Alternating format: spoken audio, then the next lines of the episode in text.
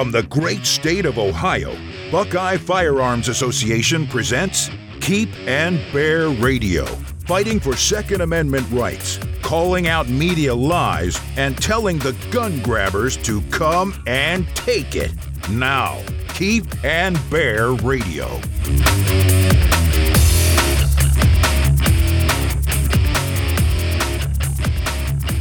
A 43 year old man killed three students and wounded five at Michigan State University, then predictably killed himself. And just as predictably, the media have given a platform to anti gun activists who are calling for more gun control.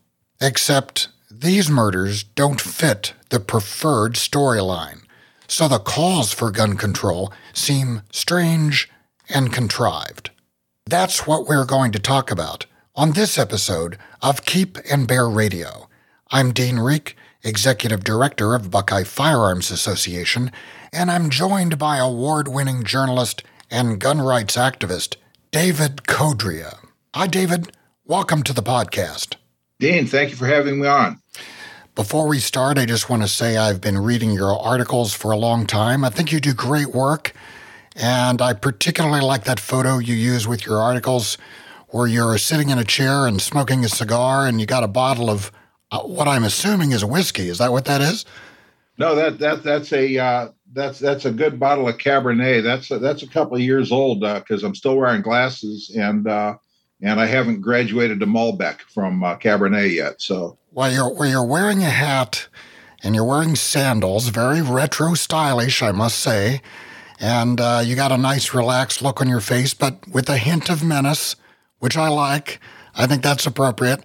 I'm just wondering, where was that photo taken? Was that your backyard, or maybe that, uh, that is my backyard? I built that fire pit that I'm sitting on. It uh, it took seven tons of gravel to go around it and create a, a, a uh, fire perimeter around uh, Portland cement bricks that that stack around uh, three three bricks high and uh, I have plenty of trees on my property, and I have plenty of storms on my property. So I never never want for fallen branches and things like that that I can saw up and then let age and burn. So uh, having having a fire pit in the summer is a big part of what we do here.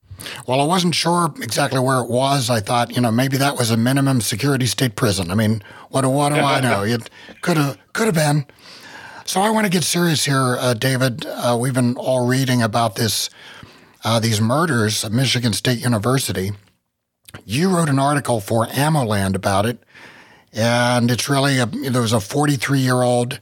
He killed three students, wounded five, and then killed himself. Now, at this time, there's no motive that's known, but records show that this guy did previously plead guilty to a gun related charge and was sentenced to probation. But the story is a little unusual from the standpoint that it doesn't fit the preferred media narrative. So that, you know, the guy was black, so therefore he was not a white supremacist. He had two handguns, not an evil black rifle. The gun was purchased legally, so not at a gun show. And he was carrying a lot of extra magazines. So, no, he didn't have a 5,000 round Uber capacity magazine of death. David, do you sense that the media and gun control advocates are just disappointed with this incident? That's that's that's always the case when something doesn't advance the narrative. Okay, and in this particular case, yes, absolutely, he he, he wasn't a student. Uh, he he wasn't uh, he wasn't a white supremacist. He didn't have a quote unquote assault rifle. And whenever I say that, just for the benefit of people listening, uh, imagine I'm putting little air quotes in there because I understand that assault rifle or assault weapon is a loaded uh, propaganda term, but we're just using it as, as a matter of convenience here. Uh, and yet, why he did it, I maintain, is really kind of unimportant to anyone who's intent on exploiting this situation because you saw no sooner had it happened than the usual suspects started getting out on Twitter and started getting out on social media and making their announcements. And uh, one of them, about Elissa Slotkin, she said that she was just filled with rage. Okay. Uh, Governor Whitmer, of Michigan called it a uniquely American problem. Uh, Po Murray of the Newtown Action Alliance says, What will it take for Congress to act boldly to protect our children? And all of this is what we've heard a million times before. And and the bottom line is what it will take for let's let's just take Po Murray. You know, she was out there uh, complaining after California had had its recent uh, spate of shootings and calling for more. And yet, California is rated a number one in gun control by the Brady campaign, by Everytown, by Giffords. They they have A grades. And the bottom line is, I, I tweeted her back. I said, you know, it's never going to be enough for you, is it? And of course, it never will be. They will never tell you when enough is going to be enough. In terms of Whitmer saying that this is a uniquely American problem, no, it's not. Uh, you know, she seems to forget and or intentionally not mention things like Beslan in Russia, uh, things like what happened in Norway, uh, things like what happened in Nigeria. And as a matter of fact, uh, Dr. John Lott, uh, everybody in the in the gun rights movement's favorite economist, has has basically proven with statistics that uh, you know that it's not a uniquely American problem. That that we're not even highest on the list. So all these people that are that are trying to make political hay out of this are, are essentially just repeating the same old lies and not saying what it is they want that would have stopped this. Because in fact, nothing would, and they know it. Well, now you mentioned the John Lott study, and that this was something that he did in 2020. He was looking at a period from 1998 to 2017. And if you want to look up this study, it's called Comparing the Global Rate of Mass Public Shootings to the U.S.'s rate and comparing their changes over time. And he found a lot of really interesting things.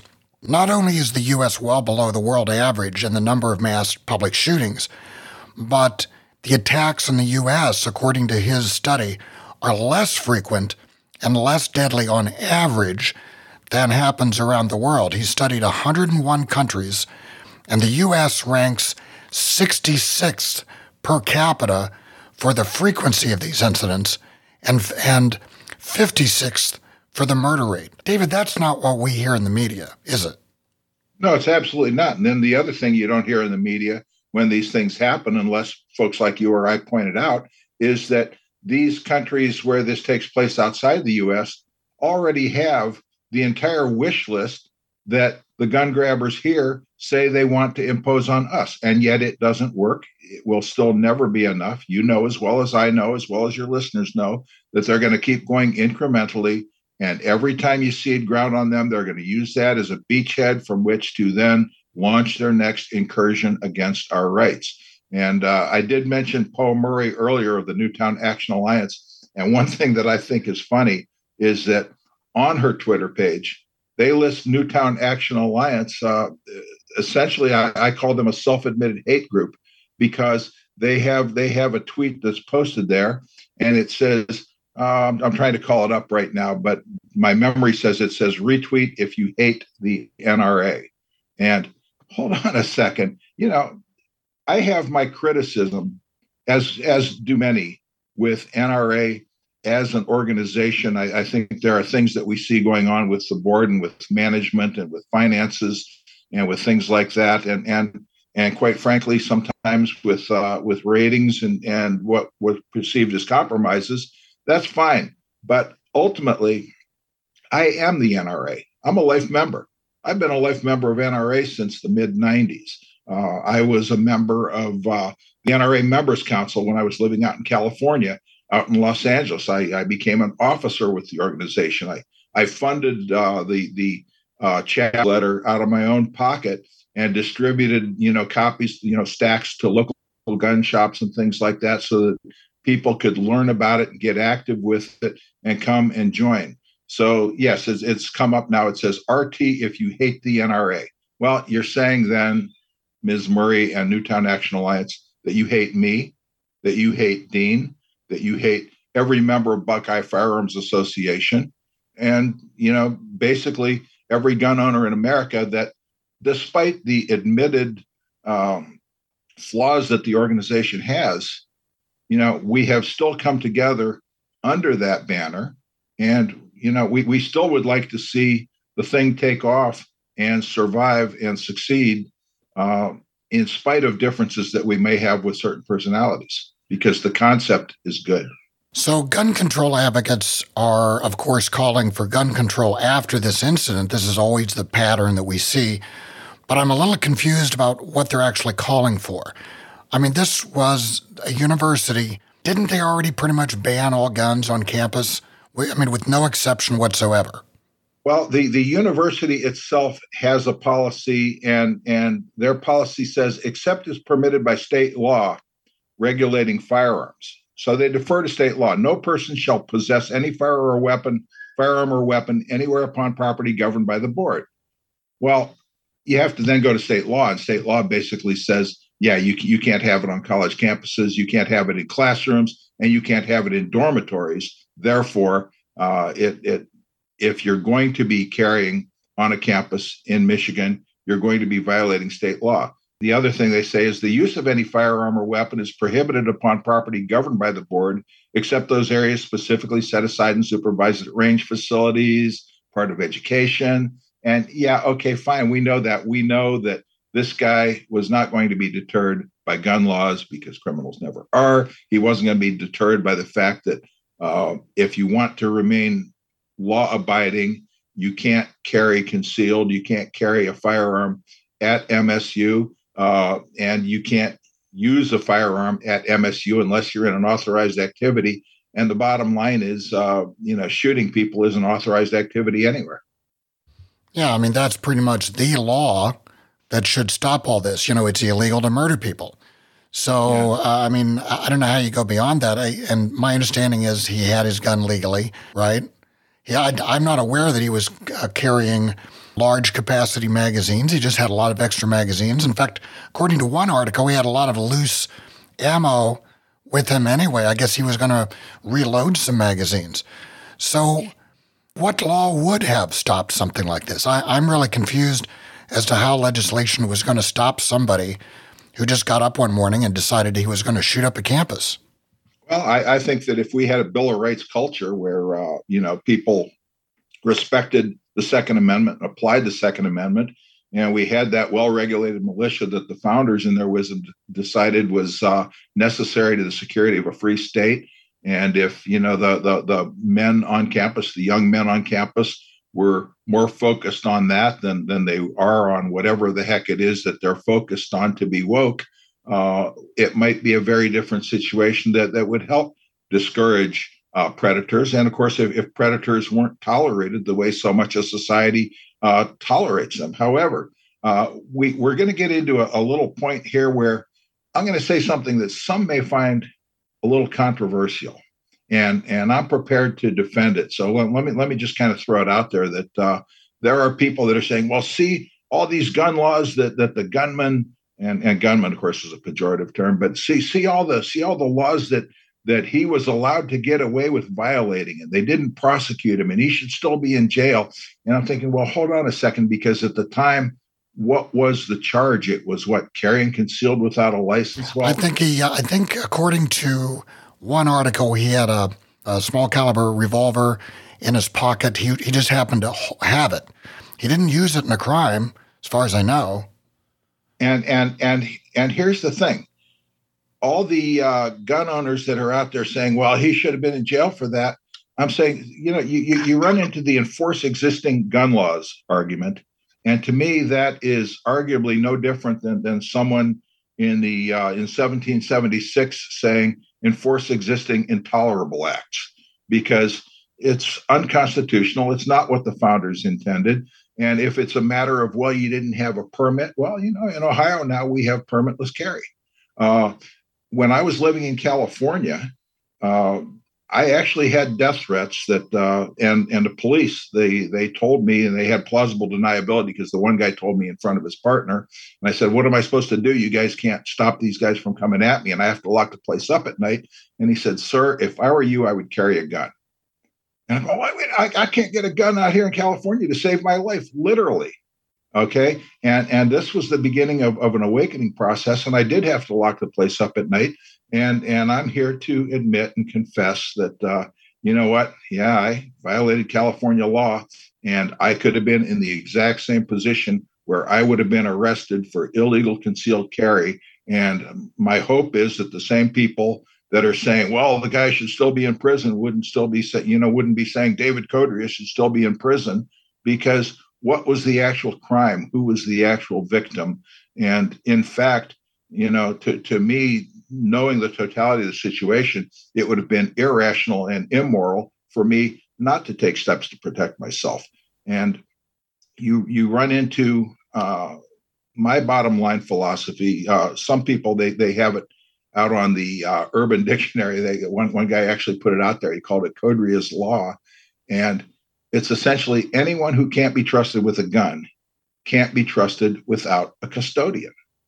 And if you think about that, it's uh, it's actually more stringent but more demanding of the Constitution than the way that we have things now. Because if you do something heinous, you essentially need to prove that you can be trusted to walk again among us before we'll allow you out. So it's not a matter of we know that you're dangerous and we're going to take your guns away because we all know you can go get more guns anytime you want them. If not, we wouldn't have the murders every weekend in Baltimore and Chicago if that were actually a roadblock. Um, Robert Kukla wrote a book called Gun Control back in 1979, I think it was. Have have, have you read it? Um, I've I've not read that book. No. It's it's I, I strongly recommend everyone interested in activism get it because it's just brilliant. It goes through the history of how we got uh, to hear from there, and he gives an example in there, and I can't quote it exactly, but but the bottom line, he's saying, imagine if you have a man-eating tiger you're not going to sentence it to you know five years in a cage and then once its sentence is up open the cage and let it back out again because what's going to happen? Okay and yet we see this time and again and and some people say well that's so severe you can't just lock people up away forever and i'm thinking well wait a minute. You know as long as they're a danger a proven danger and that can be established it's now up to them to prove that they're not a danger and the the benefits of doing it that way is instead of red flag laws is that in order to convict somebody, you need to afford full due process. And that's the difference between the way you do it when you criminally convict someone and the way you do it when you have a red flag law. And it just seems good enough to uh, go send the SWAT team out to confiscate the guns and hope they don't light the guy up. David, when I'm doing interviews with the media, I'm sometimes asked what laws I would support to curb violent crime as if, you know, that's my responsibility. My response is always that I think we already have all the laws we need on violent crime. Like I said before, you know, it's illegal to murder people and and and rob convenience stores and so on. How do you respond to questions like that? Again, I I I, I tend to agree that we already have all the laws that we need against violent crime. We have too many laws against gun ownership, and we don't have enough laws encouraging uh, what the founders understood to be necessary to the security of a free state. And I would love to see a militia system, you know, enacted again in this country, something that has been intentionally allowed to flounder. Uh, even U.S. code, they they have this meaningless terminology called the unorganized militia. Um, how you can have a militia that's unorganized, I have no idea. But this would absolutely put things back within the purview of states, within the purview of counties, within the purview of cities and neighborhoods, uh, to where you and your like minded neighbors are essentially prepared in case of absolute emergencies. Imagine there, there's, you know, we just saw the, the derailment here in Ohio and East Palestine. Imagine something bigger. The grid goes out couple days, people are going to be starting to get antsy because they're going to be running out of food and water. A couple of weeks, and it's just going to be hell on earth. I, I think that it, it doesn't take too much imagination to realize that. Your police and your fire departments and your ambulance services and your National Guard are going to be extended beyond their limits to where the point of they're going to have to be triaged. Yet we have no way, if they are triaged and we are cut off from everything, for my neighborhood or for your neighborhood to be able to maintain order and coordinate with the authorities and be able to report to the authorities and take instruction from authorities um, because we, we just don't have any kind of uh, emergency preparedness response system in place that allows for neighborhoods to provide for their own security when law enforcement is just overwhelmed and can't. And, and I submit that it doesn't take too much imagination, particularly in this hazardous time that we're living in, where anything could happen, uh, to just conceive of the fact that this comfortable life we've been leading can be over tomorrow. And and it's just there, there there's no denying it unless you think that somehow or other we are somehow unique in history. Well, it was really interesting. Part of this story was, I guess, a text message went out and it was telling people run, hide, fight, which is a pretty typical thing that they, they'll teach civilians on how to handle situations like this. But there was, there was outrage over it. There were people who really got upset. And I get the sense that there are just some people who do not trust their fellow citizens. And that's something that I've noticed. When I go to a shooting range, I'm surrounded by people with firearms, and I'm completely relaxed. I have no problem with that at all. You know, I trust all of those people. But there is an element out there who do not trust citizens with firearms or any kind of authority. They trust the government or they trust whatever institution exists. But as you say, when those things go away, who do you trust? Doesn't it always come down to people, one way or another? Absolutely. Look, how, how, how is it that I'm going to get on the in my car today and drive anywhere and trust the fact that the guy in the oncoming lane isn't going to be deliberately swerving into me. Exactly. Exactly. You know, it, it, it's like, uh, and, and yet these people that put their extreme faith in government and treat anyone who questions that as an insurrectionist, uh, it's just ridiculous. And and you'll you'll note that they all come from what's maybe meaninglessly called the political left or the progressives, again with quote air quotes around it. Um, and and these are supposedly the, the the people that posture themselves as as being power to the people type, and yet there is no more egalitarian power sharing arrangement than the right of the people to keep and bear arms. There's none. And I, I found that really interesting because I've thought for a long time that this whole political divide between conservatives and liberals over guns is sort of strange. I've got a podcast coming up with a representative from a liberal gun group. They're all liberals, you know, all, way on the left, but they all believe in the Second Amendment. And I've been fascinated with this idea because we're led to believe that, you know, guns, conservative, anti guns, liberal. I don't believe that that's real. And I think that you're touching on something here that, you know, shouldn't liberals and progressives logically support personal gun ownership just like those on the other side of the spectrum do. You would think, however, and this is this is where I'm going to. Um, I, I've run into this before on my War on Guns blog. People from like the liberal gun club or the Democrat Second Amendment supporters and all that, and it comes down to well, okay, but how do you vote? And as long as you are voting for Joe Biden, you are aiding and abetting someone trying to disarm your fellow citizens. So you might say other other, you know, issues are more important to you. I submit there is no more important issue than being able to be personally and collectively secure in our persons, which only the Second Amendment can provide. And once you allow erosions into that, all of your other issues become vulnerable to domination by an armed majority. And so I, I have uh, kind of a problem with with what they call gun culture 2.0 and and saying, you know what, just because someone likes guns, it's not about guns, it's about freedom. And if you if it's just about guns, if it's just that I like guns and you think, "Oh, welcome to the tribe, you're my brother." No, that's not the case because if it's about liking guns and being proficient with guns, I submit that we would have no better pals than David Chipman and Lon Horiuchi. Do you think, though, it's possible somehow, and this is something I've been thinking about for many years, um, and I, I, know I get the point that you're making, you know, how you vote and your beliefs on liberty and so on. That that's very important. But this the gun issue being solidly on the right now. Do you think that there's some way for that to be uh, decoupled from conservatism, where it's you know something that is taken up as a, as a, a cause on both sides, or, or or is it just too good of an issue to to give up because everybody fundraises on this? Well, we we we we we see movement in that direction. We have for some time with uh, Antifa related John Brown Gun Club, and these are basically you know uh, you know young American commies.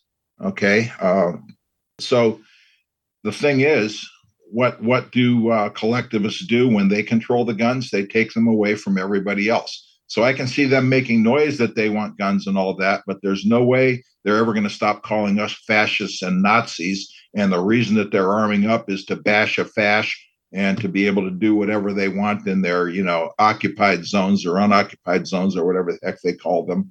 Um, in in terms of your more garden variety, uh, just happen to be socially liberal. Uh, I what what I'm seeing along those lines is that some people are waking up and, and being amenable to self-defense, but it's more than self-defense. And again, I just can't get away from the fact that if you say that you that you are for the right to keep bear arms, and then you turn around and you elect politicians that are intent on not only eliminating that because you know and I know and everybody who's been following it knows that the increments happen to be going towards the end goal of total citizen disarmament. And that includes electing politicians then who are going to be appointing judges. Who are going to be upholding whatever uh, infringement rulings uh, or whatever infringement legislation uh, the, these folks enact. So it's it's awful tough to be able to separate the politics from it I would like to think that everyone uh, can be uh, brought into the fold. I, have taken people shooting. I, I, was out at a range uh, in California many years ago, and a Santa Monica liberal was hiking through the woods, and he came across me, and and he'd never shot a gun before, and I, I took him through from A to Z. Uh, ended up letting him shoot a Mac 90, and uh, yeah, this, this, he, he, was just he was just having the time of his life. And I said, when you go back to Santa Monica, tell him uh, that you you know shot assault weapons with an NRA member and you had a great time. And and another was a, a friend, his his wife, uh, her brother was a Japanese executive from Isuzu, you know, the car company, and he came over on a business trip.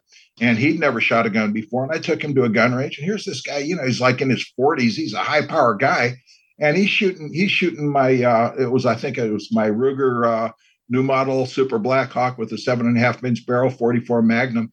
And he's grinning like a kid in a candy store. Okay you you you've seen it before haven't that's that's that's always the way. Uh, you know you take somebody to a range virtually everyone enjoys it. Uh, if you if you give them a good experience. I mean you don't set them up with a 50 caliber handgun so they bonk their forehead, you know, on the first not, shot. Not initially. You you you bring you bring them in gradually and you let them know what sure. to expect. But I guess what I'm, I, you know, I, I get what you're saying. It's just somehow I'm thinking that there's something there. I, I just, with a lot of issues, they're just so intractable. I have to believe that somehow that this is an issue that someday could be decoupled from the politics. I mean, look at hunting, for example. I just minutes ago read an article in the Washington Post by Dana Milbank, okay, definitely a liberal journalist. And he was talking about how he just bought a gun and he's going to go deer hunting.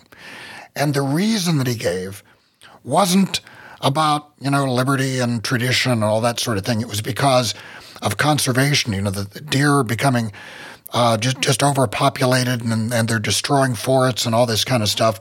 So, you know, he had sort of left leaning reasons for doing it, but he was he's going to do it. You know, he, he got a gun, he's got a deer stand, he's going to hunt, he's going to, you know, render the deer and, and so on. And there there is a lot of talk in the hunting community about how there are hunters out there who have completely different reasons for hunting. And that, you know, maybe that's okay that they don't necessarily have to have the same politics as long as they get on board and uh, with with a lot of the the hunting initiatives. I'm just wondering if that could happen on the self defense side, with the gun owning side, where just all of this really partisan politics becomes decoupled from the thing itself so that we're not constantly having this tribal war between factions. I, I, I think my experience with this, and, and, and I wish that I could sit here and agree with you, Dean. I really do. What what what I'm kind of hearing though is is like when when they say something must be done. Okay, what?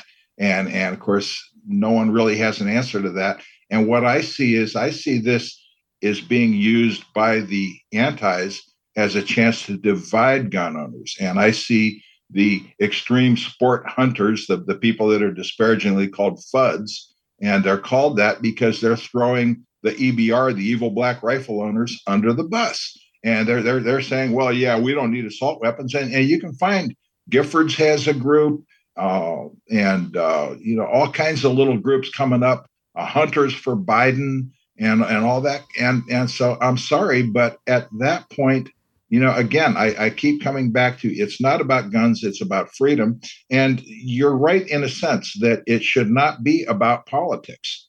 Okay. Uh, no one is a bigger critic of Republican failures to live up to a lot of the posturing and a lot of the support that they get from gun owners uh, that than I am. I, I, just did an article on Ammo Land about uh, uh, a Republican who is, you know, been continually sponsoring and co-sponsoring citizen disarmament laws and, and asking the question, you know, with Republicans like this, who needs Democrats?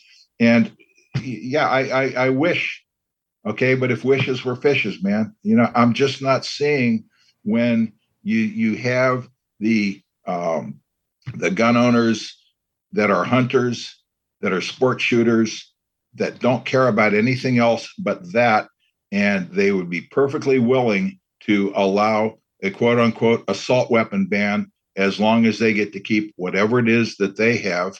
And it, it kind of reminds me, uh, I, I, go back to the Odyssey and Odysseus and, and the Cyclops Polyphemus and uh, and basically be you know if you please me I will eat you last. But they still intend to eat you guys. And and you don't you know the, the the people that are throwing others under the bus don't quite get that. So when there's a bill that comes up attacking hunting okay I don't hunt but I'm the first one out there trying to defend what they're doing. You know if if there's you know a lead ammo ban I'm out there trying to do what I can to disprove the data and to show where they're faking things, even though how, however, you know, it's being, you know, found pellets are being supposedly found in wildfowl and eaten by bald eagles. It doesn't affect my life one bit or another, but we have to understand that an attack on one is an attack on all. And maybe that's the way to get that gap bridged is to have people understand that an attack on one is an attack on all. You can't have your own little niche over here and let them eat away at all the other niches and think that you're going to be safe. So going back to this, um, these murders at Michigan State, this pattern that we see in the media, where there is a shooting and people come out and you know they're they're telling their stories and they have the candlelight vigils, they call for gun control. It's it's a pattern that we see repeated over and over. Do you think that that's effective? Do you think that at some point this repeated pattern will eventually cause there to be some sort of assault weapons ban at the national level? Or, or do you think that it's just it's gotten so old at this point that it's just kabuki theater and a lot of people don't pay attention to it?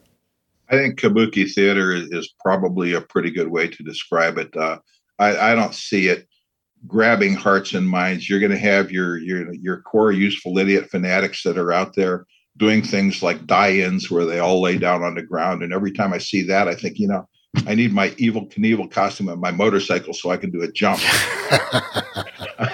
well, I'd, I'd, pay to see that. yeah.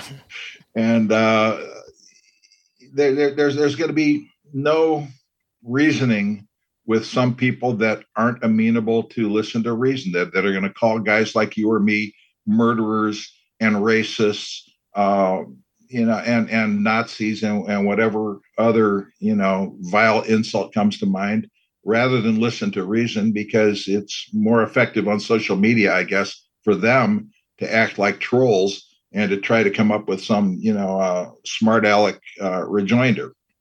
And, you know, I, I, I don't treat this though as a debate. Okay, I, I, I never debate the Second Amendment or the right to keep bear arms with with the antis because to me it's not debatable. I'm not going to give them and their points of view the credence of thinking that it deserves a debate. I'm going to lay out what I can demonstrate to you. And if you don't believe me, you can test what I say for yourself because I always include links. And I'm going to lay that out. And now it's up to you. You can believe it or you can not believe it. But if you're going to come around and you're going to say things to me like, well, we need more gun control laws, I'm going to say, well, okay, let's let's see what you got. And of course, they they have nothing because they they can't prove that anything that they're recommending would do anything other than further restrict the quote unquote law abiding and have absolutely no bearing or impact on the predators that are left free to stalk among us. Well, David, thanks for spending some time with us. Could you tell our listeners where they can read your articles and commentary?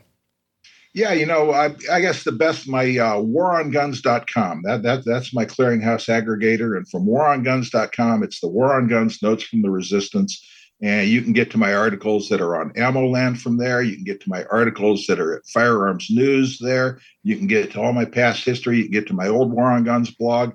So that that that's essentially the clearinghouse. If if you want to keep up with what I'm uh, doing. And from there, also, you can see, uh, you can join with me on Twitter, on Facebook, on social media. I'm on Gab, I'm on uh, Donald Trump's uh, Truth Social, uh, and MeWe. So basically, waronguns.com. Thank you.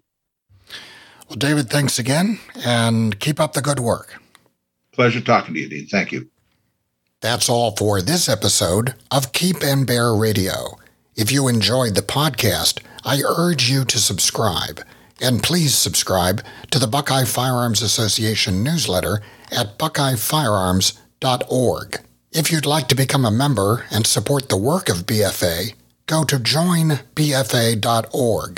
Use the discount code PODCAST to get $10 off your membership.